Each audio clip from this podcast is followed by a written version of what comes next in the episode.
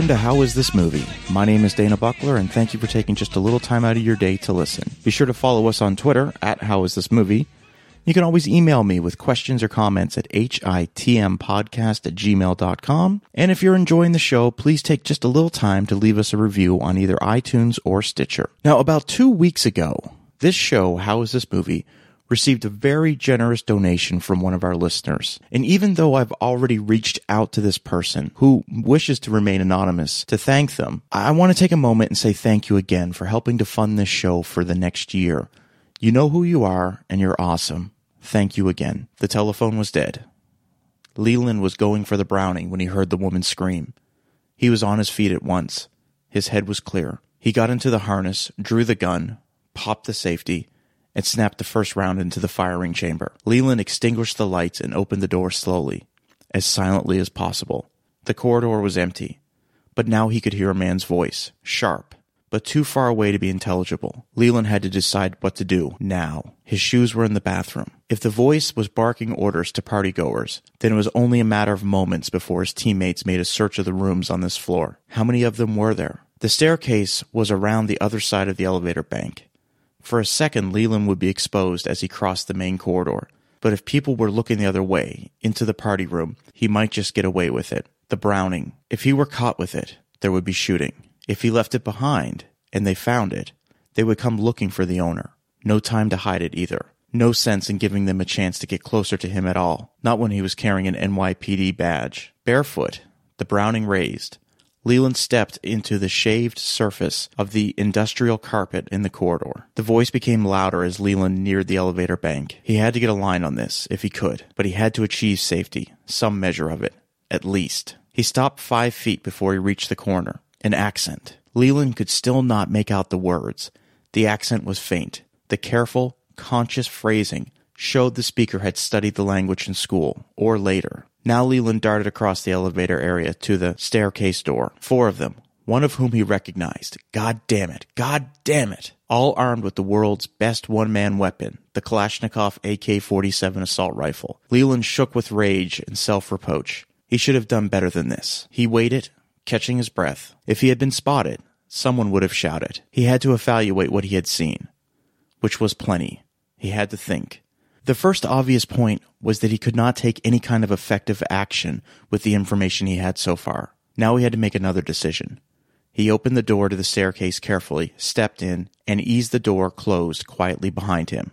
He went up, his bare feet taking the cool, rough concrete steps lightly, two at a time. That was a passage from author Roderick Thorp's highly intense action thriller novel, Nothing Lasts Forever. The book served as the basis for the film Die Hard, one of the great action movies of all time. However, the story of how the film Die Hard came to be isn't as simple as just being based on a book. The story of Die Hard actually starts way back in 1966 with the publication of the book The Detective by Roderick Thorp. The story centers around private investigator Joe Leland. When Leland is asked by a widow to investigate the background of her recently deceased husband, Leland finds that this is not some random case, rather that he knew the deceased going way back to World War II. The book was sharply written and moved along with a great pace. It also dealt with some very taboo subject matter for the time. So in 1968, a film adaptation was released by 20th Century Fox with none other than old Blue Eyes himself, Mr. Frank Sinatra, playing Joe Leland. Now keep this in mind. Up until that point, Sinatra's films, well, for the most part, were very lighthearted, and he would often be on screen with other members of the Rat Pack. I want you to think of like Ocean's Eleven, films like that. But this role was quite different. It was 1968, and I have said it over and over again that 1968 marked a turning point in American cinema, and Sinatra received critical praise for his dark and edgy performance. The film went on to be one of the highest grossing films of 1968. Now, Roderick Thorp would write six more novels in the late 60s and throughout the 1970s, but it wasn't until 1979's Nothing Lasts Forever that we would see the return of Joe Leland. This time around, a much older Leland is in LA to visit his daughter, Stephanie Gennaro. Now, Stephanie is a high level executive with the Klaxon Oil Company. Leland is visiting her at the 40 story corporate headquarters of the Klaxon Oil Corporation, and it happens to be Christmas Eve. He isn't there more than 20 minutes when a group of German terrorists hell bent on exposing the Klaxon Company's illegal dealings with the Chilean military dictatorship and all the while breaking into the company's vault and dumping its contents some 6 million in cash from the roof of the building. Leland manages to elude capture and spends the rest of the novel taking out the terrorists one at a time before having an epic showdown during the book's climax with the terrorist leader Anton Little Tony Gruber. Now Roger Thorp had explained that after he had watched The Towering Inferno in 1975, he had a dream about a man being chased through an office building, and that's what led to the idea of writing the book and bringing Joe Leland back for another adventure. Nothing Lasts Forever instantly found itself on the bestseller list, with many critics praising the level of tension and action throughout the book. Now, Nothing Lasts Forever was a sharp departure from the, Uh, well, I guess you could say crime noir that was The Detective. And like every great bestseller, it was only a matter of time before discussion started about adapting this story into a film. And 20th Century Fox, the studio behind The Detective, held the rights to develop the film. Now, 20th Century Fox sat on this for six years before finally deciding to move forward. Now, in 1985, 20th Century Fox released Commando, starring Arnold Schwarzenegger. The film about a retired Delta Force operative who is forced back into action to rescue his kidnapped daughter is not only a critical and financial hit, but in my opinion, it was the quintessential 1980s action film. When I say quintessential, I mean, there was a string of films with larger than life action stars that never ran out of ammo never got injured. And Commando personified that genre. But I know what you're thinking. Why are you talking about Commando? This show is about Die Hard. Well, there's a die-hard connection to this film. Now, now there's one thing that 20th Century Fox wasn't counting on when they started pre-production on Nothing Lasts Forever, and that was that they were contractually obligated to offer Frank Sinatra the lead role in the film. He starred in The Detective, and somewhere in that contract language, it was said that if there was ever a sequel, you had to offer it to Frank first. But keep this in mind Sinatra was 73 years old at the time, and he still wielded a lot of power and a lot of say in the industry. And the execs at 20th Century Fox they really had their backs against the wall. They knew that there was no way that Sinatra could be effective in that role and they would have to spend millions to buy out his option. So if he had said yes, 20th Century Fox had three choices. They could make the film, which would have been honestly laughed out of the theaters. They could buy out his contract, an option that would have killed the project, or they could just scrap the whole idea and move on to another project. It kind of makes you wonder how many movies were never made due to issues like this. And in true Frank Sinatra fashion, he didn't give his answer right away. He actually took some time to read the script and weigh his options. After a few weeks of debating the choice, Sinatra passed on the role. And that was a huge sigh of relief. So now the path was clear for the studio to proceed with the film. On paper, Nothing Lasts Forever was going to be just another high octane action film, and there was no bigger action star than Arnold Schwarzenegger. So the offer went out to Schwarzenegger, and the script was rewritten and retitled Commando Part 2, which, given the success of the first Commando, was a no brainer. But to everyone's surprise, Arnold did a 180 and suddenly passed on the project in favor of another 20th Century Fox film, 1987's Predator. Once again, Nothing Lasts Forever was put on the back burner. So, while Predator was being filmed in 1986, the studio continued to look for an actor for its next big project. Offers for Nothing Lasts Forever went out to Sylvester Stallone, Harrison Ford, and even Burt Reynolds, all of whom passed.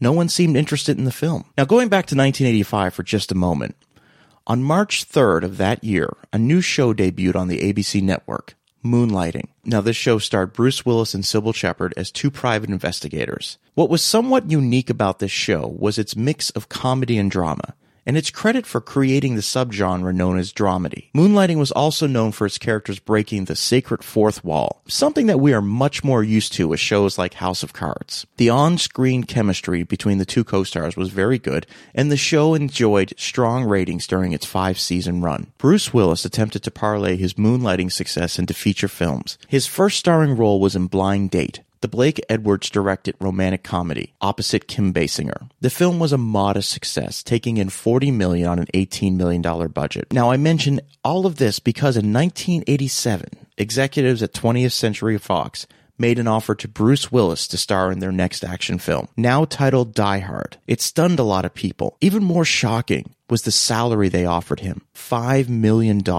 That amount was considered top dollar for even the biggest A list movie stars in the 1980s. It certainly wasn't an offer that went out to an unproven TV actor with only one film under his belt. Now, Bruce Willis accepted this offer without thinking twice. There only was one small hitch in it, and that was that he would have to film moonlighting during the day and shoot Die Hard at night. One of those ridiculously tough schedules for actors to pull off. So now the 20th Century Fox had their protagonist cast. It was time to search for the antagonist role of Hans Gruber. In the 1980s, Englishman Alan Rickman was enjoying an extremely successful run on Broadway. He was a Tony Award nominated thespian. Rickman had appeared in several BBC programs but had never acted on the big screen. Now, one key factor in the producer's decision to cast Rickman was the fact that he was a very accomplished actor who nobody in America had ever seen or heard of before. And it didn't hurt the fact that he could nail a near perfect German accent. Well, hell, he nails a near perfect American accent in the film. There is one more notable casting we need to talk about for this, and that's the setting for Die Hard.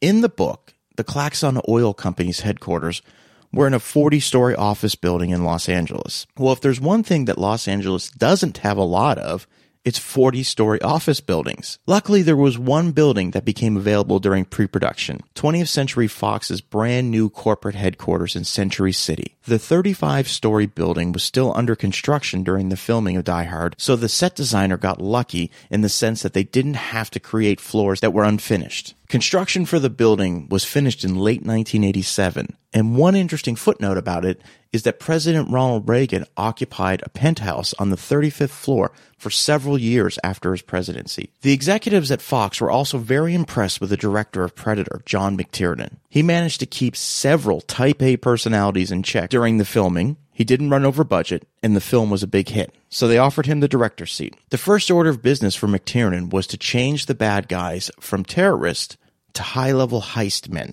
McTiernan believed that the audience would be too put off by terrorists, and there was a certain level of humor that he planned on bringing to the film that would translate better with big stakes robbers instead of terrorists. On July 22, 1988, Die Hard was unleashed to a skeptical movie going audience. We thank you one and all and wish you a Merry Christmas and a Happy New Year. It's Christmas Eve in L.A. But a team of terrorists. You want money? What kind of terrorists are you?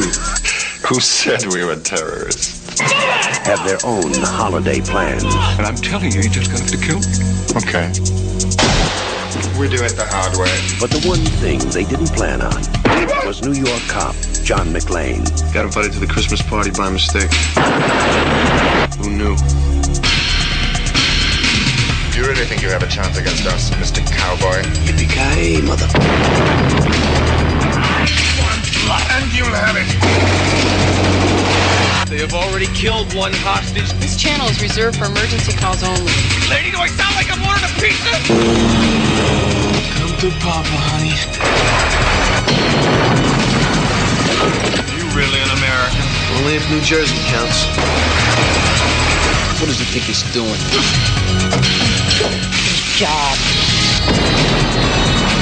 They're using artillery on us. You idiot. It's the police. It's hidden. He's an easy guy to like Welcome to the party, pal. and a hard man to kill. Bruce Willis. Die Hard. I say skeptical because it may surprise you to learn that Die Hard opened in third place, which is 7.3 million. But something happened. Word of mouth started spreading quickly, and the following weekend it brought in more money than its first weekend. And when it was all said and done with, Die Hard ended up grossing 140 million. Now for the 1980s, that was a bona fide hit. Critics also loved the film, and Die Hard currently holds a 92% on Rotten Tomatoes. But the film didn't just make money, it changed the action movie game forever. Instead of a super cop, John McClane was a reluctant hero who, if it wasn't for his wife being one of the hostages, would have just found a way out of the building and let the local cops handle the situation. Now think about Pulp Fiction for a moment. After that film came out, there was a ton of clones and flat out ripoffs. Well, after Die Hard, every action movie was dubbed, quote, the Die Hard. Example Under Siege was Die Hard on a boat. Speed was Die Hard on a bus. And Passenger 57 was Die Hard on a plane. Always bet on black. Well, those slogans I just said, those were used during official marketing of those films. Die Hard also changed the career path for Bruce Willis permanently, whereas many thought pre Die Hard Willis would have a modest career as a likable comedic actor. Instead, Willis was now in the same category as Stallone and Schwarzenegger. He still had the sun behind him. The pistol came out of position just as he planned, tape swirling around it. Tony had his eye on him as he struggled against Steffi. Leland was close enough. He turned and offered his profile, shooting the way that he had been taught decades ago, the old fashioned way, bringing his arm down smoothly, aligned, a piece of machinery. The first shot was the one most pure, unaffected by recoil, and Leland wanted to hit Tony amidship, where the impact would do the most good. Kill him, Daddy! Kill him! She swung at Tony, hitting him in the face. He was turning the machine pistol towards her when Leland fired, hitting him in the right chest. He looked at Leland as the second shot hit him in the shoulder, wrenching him back. Stephanie swung at him again. Get clear, baby. I got him and he knows it. Tony shot her once in the lower abdomen, not letting go of her wrist. She turned to Leland as Tony tried to aim the machine pistol at him. Shoot him. He told me he was going to do this. She pushed against Tony again. Leland shot for a third time and missed. Eight left. Tony backed up, holding Stephanie. Leland reset himself and started shooting again. The first hit Tony in the stomach, three inches above the navel. Leland squeezed another, driving Tony back against the glass. The third shot was between the other two and went clean through him, turning the window white. Tony was still clinging to Stephanie, falling backward.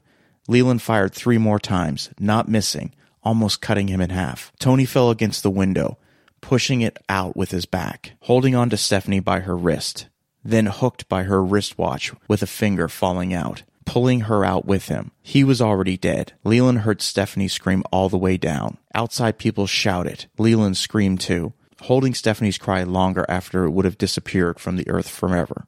John McClane is simply an ordinary guy who was thrown into extraordinary circumstances. He's not some super cop, some indestructible, unfeeling, unemotional guy. He's a guy who who uh, who who cares for his wife. He cares about his own life. He cares about staying alive. It's the police. You won't hurt me Oh, yeah? Why not? because you're a policeman. There are rules for policemen. Yeah. That's what my captain keeps telling me. This could have very easily become a very heavy, kill everybody, blood and guts, bullets flying everywhere film. But uh, when your life is on the line, you could die at any moment. A, a very strange sense of humor comes out, and uh, from the research that I did, and you know, you know, talking to the you know the various officers and detectives who helped us on this, they helped me a lot, you know, to find that, to find that, that kind of black humor. Mr. Mystery Guest.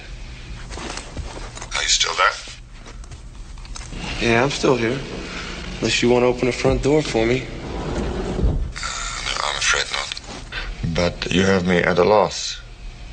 You know my name, but who are you? Just another American who saw too many movies as a child. Another orphan of a bankrupt culture who thinks he's John Wayne, Rambo, Marshal Dillon. I was always kind of partial to Roy Rogers, actually. I really like those sequin shirts. Do you really think you have a chance against us, Mr. Cowboy? Yippee-ki-yay, motherfucker. After the success of Die Hard, Willis took a role in a very small indie film called In Country. In the movie, Willis plays Emmett Smith, a Vietnam veteran who helps his niece find out more information about the girl's father, who was killed in the war. When I get back to the world, this will be a dream. But now, the world is a dream. Come all of a sudden you gotta know about Vietnam. Did you get sprayed with Agent Orange over there, Emmett? Why? Something wrong with him? I believe my body was entered into by aliens and I was transported. Talk to me, Emmett. There's some things we can't stop thinking about. It's something you ain't never gonna understand. It's Leave it alone. Emmett! There's something wrong with me. Like there's this hole in my heart. There's just something missing. I can't get it back. In the mind of a girl, in the memory of a soldier, in the soul of a nation, the healing has begun. Bruce Willis, Emily Lloyd, in country. The film received strong reviews, and Willis was nominated for a Golden Globe for his performance. However, the film only had a very limited theatrical run, and honestly, it's largely forgotten about. Willis would then lend his voice to the massive hit comedy Look Who's Talking. The film starred John Travolta and Kirstie Alley and went on to be one of the highest grossing films of 1989. Now, in 1987, writer Walter Wager published a thriller entitled 58 Minutes. The story followed NYPD Captain Frank Malone, who's at JFK Airport during Christmas week to pick up his daughter who's flying in from Los Angeles. Now, the workers in JFK's control tower are shocked when all of the runway lights go dark, and a mysterious man calls to tell them that he has cut the power to not only their airport, but all of the surrounding airports, and they only have 58 minutes to meet his demand before the first of many planes start to run out of fuel. It's up to Malone, it's up to Malone to figure out what's happening and try to save not only his daughter's plane, but all the other incoming planes. The book 58 Minutes was a modest success by book standards. But several of Wager's books had been turned into films, including Twilight's Last Gleaming and Telefon starring Charles Bronson. And it wasn't long until 58 Minutes was optioned as a film. The studio that picked up the option was 20th Century Fox, and they saw it as a perfect vehicle for their sequel to Die Hard. Of course, some changes had to be made. Instead of Frank Malone, we have the return of John McClane, and instead of his daughter, in the film, it's McClane's wife. She's traveling to DC to celebrate Christmas week with her parents. While this is happening, a rogue group of U.S. Special Forces take over the airport and attempt to secure safe passage for a notorious drug dealer. 20th Century Fox had hoped to enlist John McTiernan for the director's chair. However, McTiernan was occupied with the filming of Hunt for Red October, so the search was on for another director. In 1986, a Finnish filmmaker named Renny Harlin had just completed his first feature film. The film in question was called Born American. It was the story of three American citizens vacationing in Finland when they accidentally crossed the Soviet border. What began as an innocent adventure has become a trip into hell. For three young Americans lost on the wrong side of the Russian border. Falsely accused, Where's the rest of your terrorist group? There are no others. tortured, Does it hurt? We're American citizens. You can't kill us. and betrayed. Our government would be just delighted if those boys simply vanished from the face of the earth. Their only hope is themselves. Now they must fight their way to freedom. The film, which was renamed Arctic Heat in the United States, was originally supposed to star Chuck Norris, but due to issues with the budget that caused numerous delays, Chuck Norris's son ended up in the lead role. Ironically, Born American, or Arctic Heat, was banned in Finland, the country where it was filmed, due to its extreme violence and anti Soviet sentiments. But it made money, and it was just the right amount of success for Renny Harlin to decide to move to Los Angeles to pursue his dream of making big budget Hollywood pictures. Now, the first film that he directed in the United States was called Prison, which was released in 1988. The low budget horror film starring Viggo Mortensen as an inmate executed for a crime he didn't commit and his ghost that continues to haunt the prison. The film was a box office failure, but it did catch the eye of New Line Cinema's Robert Shaye, who was astonished at the level of special effects Harlin was able to pull off with such a low budget. He offered Renny Harlin a chance to direct the fourth film in New Line Cinema's flagship franchise, a Nightmare on Elm Street. Harlin had a $13 million budget to work with, and that was more than three times the budget that he had for the film Prison. And Elm Street 4 would go on to gross more than 50 million in 1988. The film changed Harlin's life overnight. Three days after the release of Elm Street 4, Harlin says that he received a phone call from Steven Spielberg to congratulate him on his recent success and to lend him his support. So Harlin, who was living in a single room apartment in LA, now had his choice of projects. And when the script for Die Hard 2 landed in his lap, he dropped everything for the chance to direct it. Keep this in mind. He's from Finland, and Die Hard was also hugely successful in Europe. So what kind of budget was Harlin given for Die Hard 2? Well, it was an almost unheard of $70 million. In today's dollars, that would be like a $300 million budget. Now, there would be a total of four returning actors in this sequel. Of course, Bruce Willis, Bonnie Bedelia as McClane's wife, Reginald VelJohnson, who has just a quick cameo as Sergeant Al Powell, and William Atherton, who returns as sleazy reporter Dick Thornburg. Now, in the late 70s and 1980s, a character actor named Dennis Franz could be seen in everything from the A Team, Hunter, and Matlock. He also had several bit parts in numerous films, but it was the casting in Die Hard 2 as Chief of Airport Police Carmine Lorenzo that introduced him to the largest audience to date. Who is it? Come in. Captain Lorenzo? Yeah. John McClane. Yeah, yeah, I know who you are. You're the asshole that just broke seven FAA and five District of Columbia regulations running around my airport with a gun shooting at people. What do you call that shit? Self-defense. Oh, what, you think that LA badge is gonna get you a free lunch or something around here? No. Maybe a little professional courtesy. In an airport on Christmas week. You gotta be kidding. Okay, fuck courtesy. How about just being professional? Your boys just walked away from a crime scene, Captain. You can't wrap this thing up in 10 minutes and you know it. You gotta seal the area off, take pictures, Hey, dust hey, for prints. Don't lecture me, hotshot. I know what I'm doing. We're gonna dust it down. We'll take all the pictures. We'll uh, sweep for fibers. Don't do this. After three or four hundred other more people go through there, Christ, you'd be lucky to get a print from one of your own people. Just shut down that area and send your Oh, people just in. shut the area down. It's that simple. I just shut the area down. Yeah. And I got everybody from the Shriners Convention to the goddamn Boy Scouts traipsing through here. I got lost kids, lost dogs, not now, later. I got international diplomats. I got a fucking reindeer flying in here from the fucking petting zoo.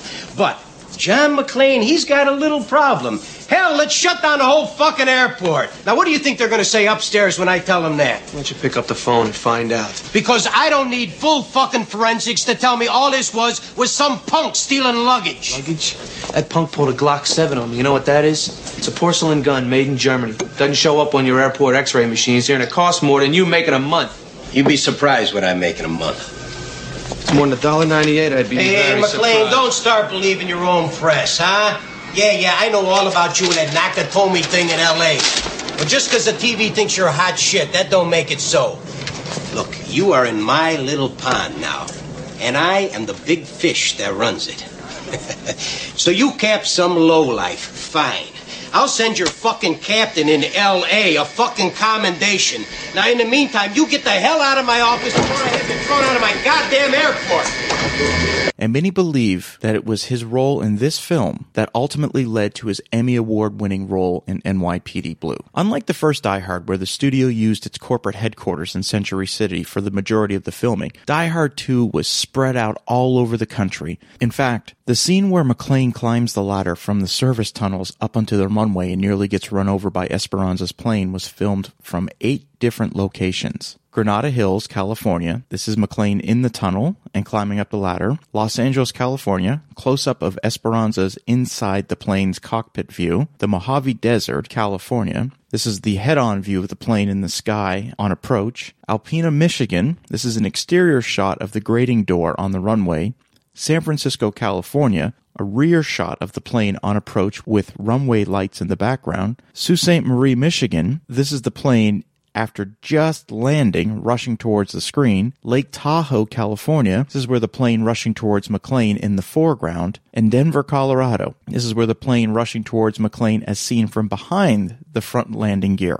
They also had to shoot several scenes at both Fox and Universal backlots. On July 4th, 1988, Die Hard 2 was released in theaters. Emergencies. We are in a code yellow. Instrument landing system is down. Backup systems won't come up. Every system's dead. These guys shut us down. Attention all controllers. We have a code red alert. We just bought maybe two hours. After that, those planes low on fuel aren't going to be circling. They're going to be dropping on the White House lawn.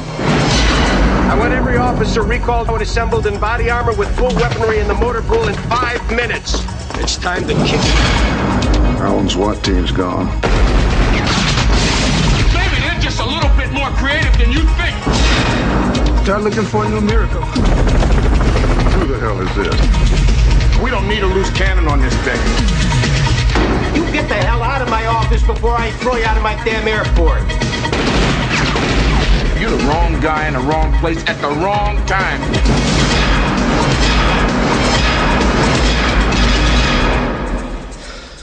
Story of my life.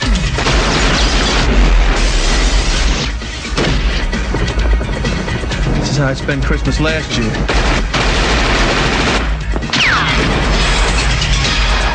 McClane, is this what you were expecting? Nah, this is just the beginning.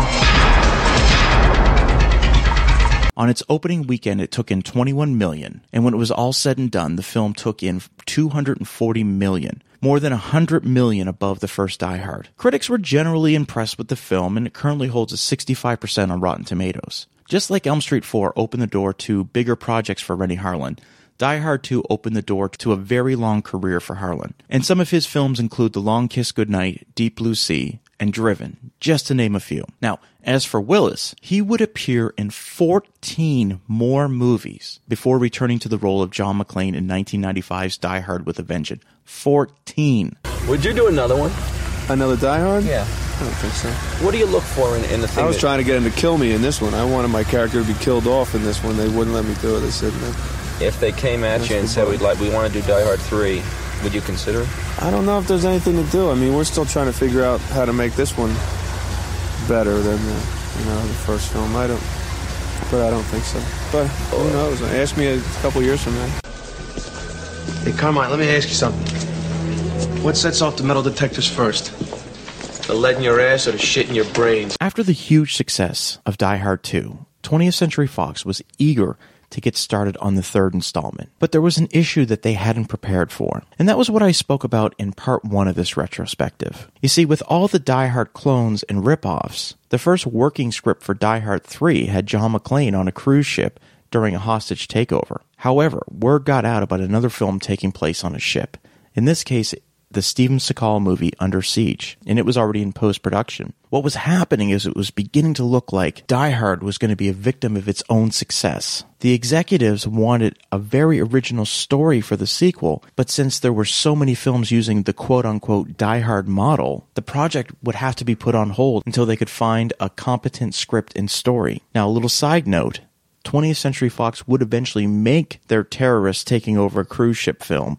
You may remember the action spectacle, and I say that very loosely, that was Speed 2 Cruise Control. Now, no Die Hard sequel didn't mean Bruce Willis was going to be unemployed. He was working on so many different films that it's almost hard to comprehend everything that he appeared in. 14 films in the time between Die Hard 2 and Die Hard with a Vengeance. And of those 14 films, only Look Who's Talking 2 and Pulp Fiction were considered hugely successful. But to be fair, 1994's Nobody's Fool may not have made a lot of money, but it's an outstanding film. So this will bring us to writer Jonathan Hensleigh. Now, Hensleigh, who was a UMass graduate, had moved out to Hollywood in the late 1980s. His first major writing assignment was for the show The Young Indiana Jones Chronicles. Now, this show aired on the ABC network in 1992. Now, it was while working on the show that he was given another writing assignment the first draft of Disney's new adventure film, A Far Off Place. The studio heads at Disney were so impressed by the work that Hensleigh had produced that they offered him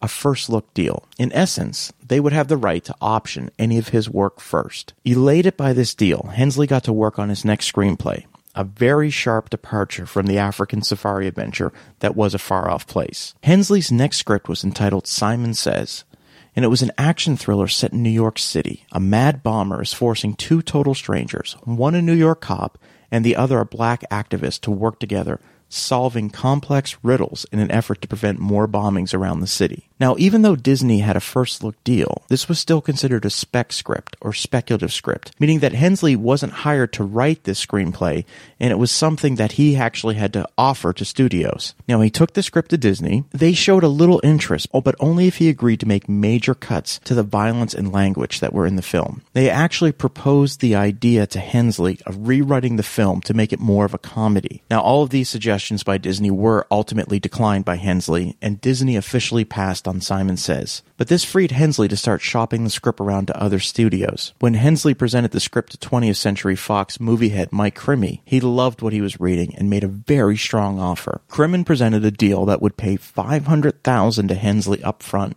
and another 500,000 if the film became a hit. Now Hensleigh took the deal. Another side note to this story an FBI agent got his hands on a copy of Simon Says, and after reading it, quickly told his superiors that something was amiss. The level of detail about the Federal Reserve Bank in Manhattan was stunning, and Jonathan Hensleigh found himself detained by the FBI for questioning. Now, Hensleigh was eventually cleared of any wrongdoing once he was able to present an article from the New York Times where he cited that he got all of his information from. There is another person we need to mention when we are talking about the Die Hard franchise, and that's Joel Silver. Now, Silver is considered by many to be one of the top action movie producers out there.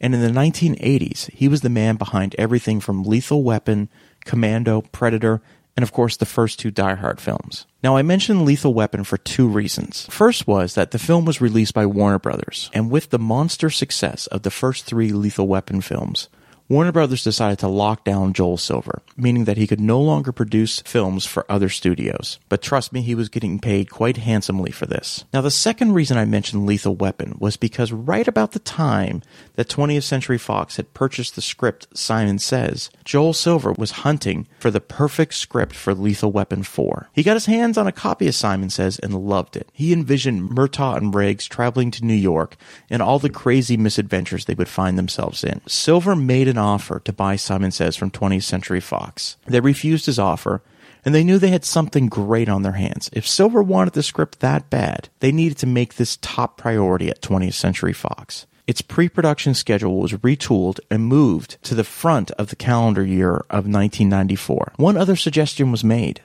Why not make Simon Says the next Die Hard film? The franchise had been laying dormant for a few years, waiting on the best script possible, and they had finally found it. Since Willis was a lock to reprise his role of John McClane, the real search was to find the best actor possible for the other lead role of Zeus, the Harlem shop owner who comes to the aid of McClane and ends up entangled into a day that he never asked for. The first offer went out to Laurence Fishburne, who initially passed on the script, but when he reconsidered, the role had already been cast. Now, you may find this hard to believe, but there was a time when Samuel L. Jackson wasn't in every movie made. In fact, Prior to 1994, Jackson wasn't even a household name. He was a character actor who had an impressive resume of small parts in films ranging from Do the Right Thing, Coming to America, and Patriot Games. But it wasn't until he introduced himself to the world in Pulp Fiction that Jackson's star flew past the stratosphere. I'm asking him very genuine questions about the business and dealing with, you know, celebrity and all that kind of stuff mainly because people keep keep telling me that I'm going to be a celebrity, so I want to know how to be one if that time ever comes. After Pulp Fiction, Jackson was in extremely high demand, and he had his choice of projects to work on. Now, even though Willis and Jackson were both in Pulp Fiction, they actually didn't share any screen time. For the role of Simon, the villain, Returning director John McTiernan was adamant that he wanted Sean Connery to play the villain. However, after reading the script, Connery passed, citing that he had no interest in playing someone so evil. The now iconic role of Simon went to acclaimed actor Jeremy Irons. Now, the big difference between the first two Die Hard films and the third was the setting. The first Die Hard was in a building. Die Hard 2 was in a crippled airport. However, the third was set in one of the biggest cities on earth, New York. And what works in favor for such an enormous place was the incredibly short time limits posed on McClane and Zeus, forcing them to cover a lot of ground. New York City truly becomes its own character in this film. There was an alternate ending for Die Hard with a Vengeance. In the ending, Simon gets away with the gold and flees to some anonymous country in Europe. McClane, has since been let go from the police force, and it's alluded that some years have passed since the events of the film. McClane has dedicated all of his time to finding Simon and finally tracks him down to a small cafe in Hungary. In this scene, McClane lays a small rocket launcher on the table. The sights have been removed so Simon can't tell which end is which. McClane commences a round of Russian roulette, spinning the rocket launcher on the table and then firing it. It's then revealed that McClane is wearing a flak jacket, thus preventing him from being mortally wounded in the event that the rocket hit him. Simon is killed instantly. McClane exits the diner. So, how is Cobb? How are my friends in the NYPD? Well, I was fired from the NYPD. Cobb's trying to save my pension. Oh, I'm sorry to hear that. Yeah, the feds thought I had something to do with the robbery. They even made me take a lie detector test. oh, yes. Now, that is funny. Yeah, I thought it was hilarious. Come on, John. Just enjoy life's little ironies. How is your black friend, um... Zeus? Yeah, Zeus. He's good. He's good. His kid's made the honor roll. Oh, that's very good. Yeah. You have children, don't you, John? Two. As soon as I'm done here, I'm going to go spend Christmas with them. And what is the point of your visit to our little backwoods country? How's your girlfriend? The short blonde hair? Is she around? Let's just say conversation was a trifle limited. You fucked everybody, didn't you? Yeah. Me, the feds, your terrorist friends, your girlfriend. You're a bad motherfucker. You Got away with it. Oh, yes. Of course, your Navy may eventually dredge it up, but that'll take decades. They're not gonna find any fucking gold on that boat, though, are they? Nah. No, they're not gonna find any gold on that boat because there never was any gold on that boat, was there? You figured you drove it north. Canada was my guess, was that right? Good. Nova Scotia. Wait, wait, wait. Look over here. Look down here. That's right. Throw your gun over there.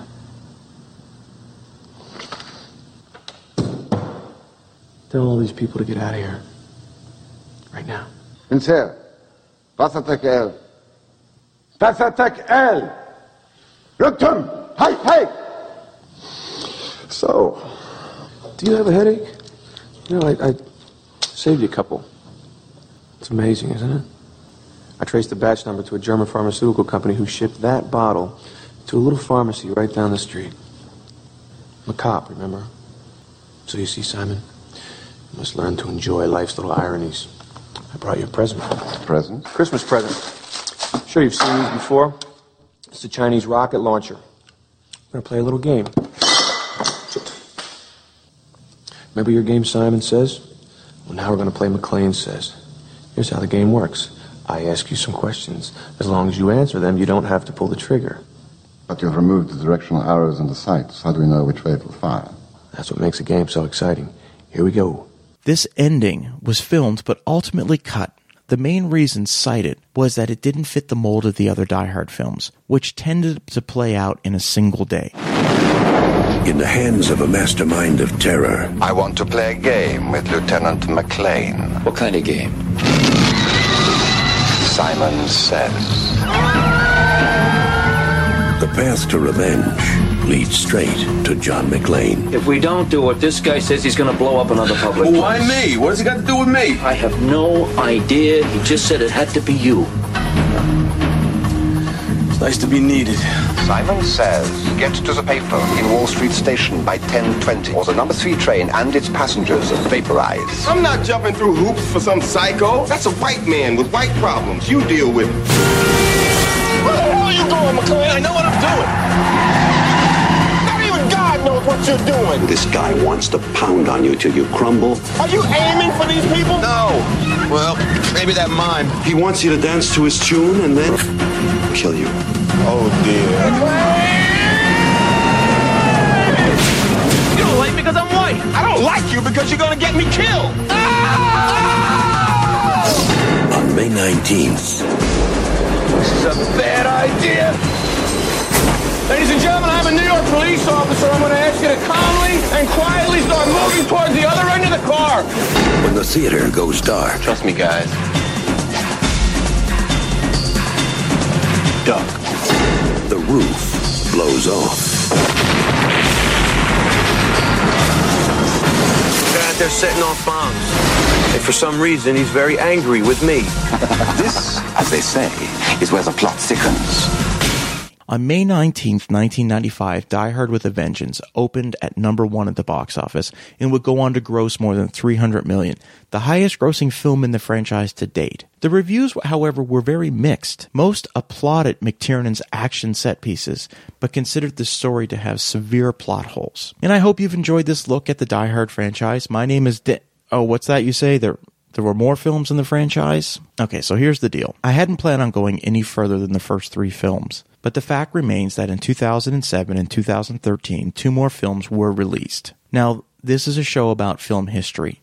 I very rarely get into the critical aspect of films or personal critical aspect of films. The fact is that I watched Live Free or Die Hard last night. Now, this is a film that I didn't even watch in the theaters. I skipped it because it was rated PG 13. But I wanted to give this one more fair shake. I made it halfway through the film before I turned it off. As for A Good Day to Die Hard, well, ironically, that film is the only one in the franchise that had a purpose written Die Hard script. And well, I did see A Good Day to Die Hard on opening weekend, and my thoughts can be summed up as follows. In the first three Die Hard films, John McClane wasn't a super cop.